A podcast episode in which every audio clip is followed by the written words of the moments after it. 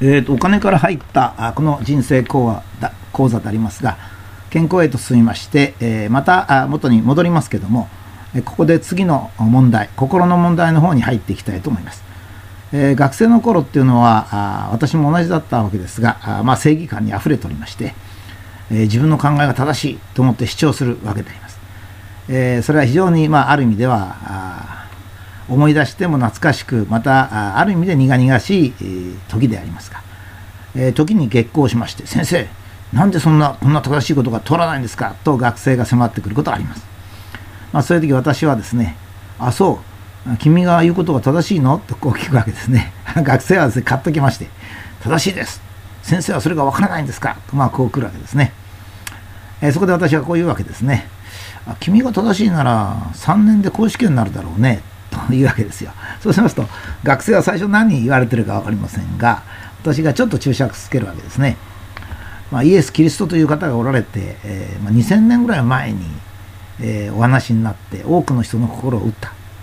2000年間も人の心を打つんだから、多分私とか君が言うことよりも正しいんだろうねと。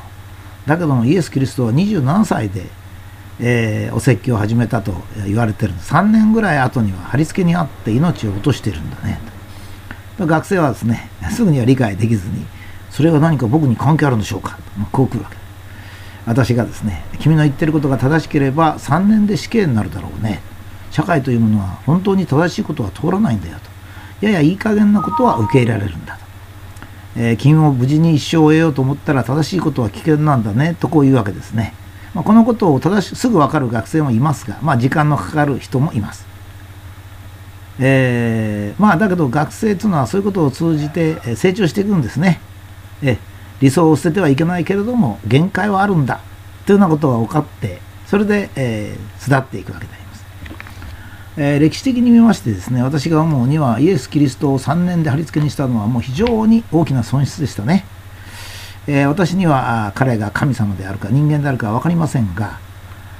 どんなに軽くと言いますかあまり評価しないとしても、えー、これまで生まれてきた人間の中で一二を争う人格者であるとかですね最高の頭脳を持ってるっていう人だったことはもう間違いありません、えー、2000年も経った今ですね、えー、信者でもない私が聖書を読み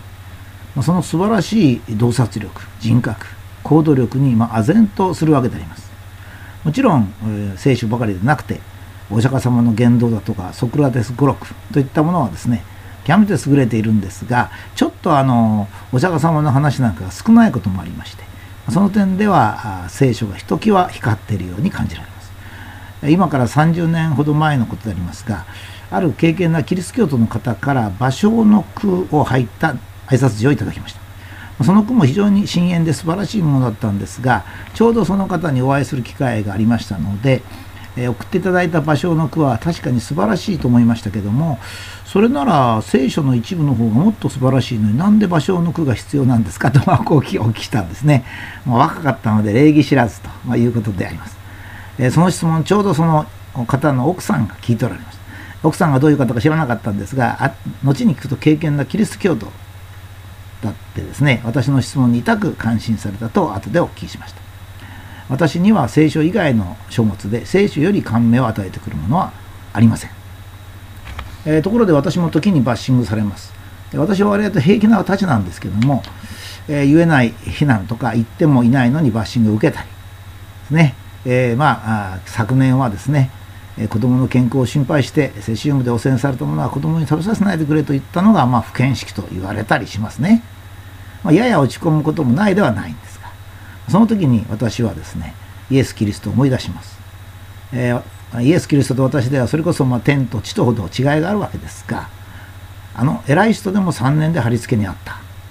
私が被害を受けてもそんなことは小さいなとただ私が貼り付けになってないところを見るとまだ大したことはしてないんだなと、まあ、こういうふうに思いますね。そうしますと心の負担はなくなっていきます。イエス・キリストの人生を思えば多くのことは楽になる。このことをですね全ての人の罪を背負ったと多くの人が感謝している、まあ、理由であろうかと思います、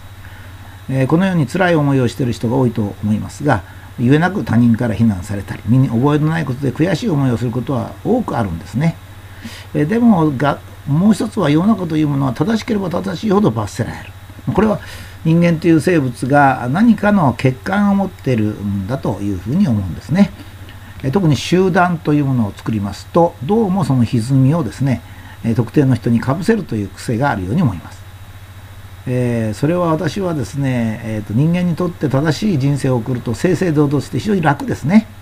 えー、逆に悪いこととか他人を貶めることをしてると後ろめたくて、まあ、寝覚めが悪いっていうんですかね、えー、まあしかしその正しいことをする人が罰せられるということはやっぱりまだ人間の集団が、まあ、堂々と生きることを許してないのだろうというふうに思います。えー、振り返ってみれば私が話をしたその学生もですねやがて大人になり正義を振りかざせば負担は大きいということがわかるでしょうけどもそれでもその人が正義を貫いてくれるよう私はま先生として願うわけでありますその正義が本当に正しい正義ならイエス・キリストと同じような受難を受けることになりますがそれはその人間にとって誇りになりやがてそういう行動の集積がですね人間の集団をが正しいことを受け入れる、ま、準備段階になるんであろうというふうに思います。2000年前にイエス・キリストが正しいことを言って受難したというのは本当に人間社会の一つの象徴でありですね私たちはそれを考えて人生を送ることができ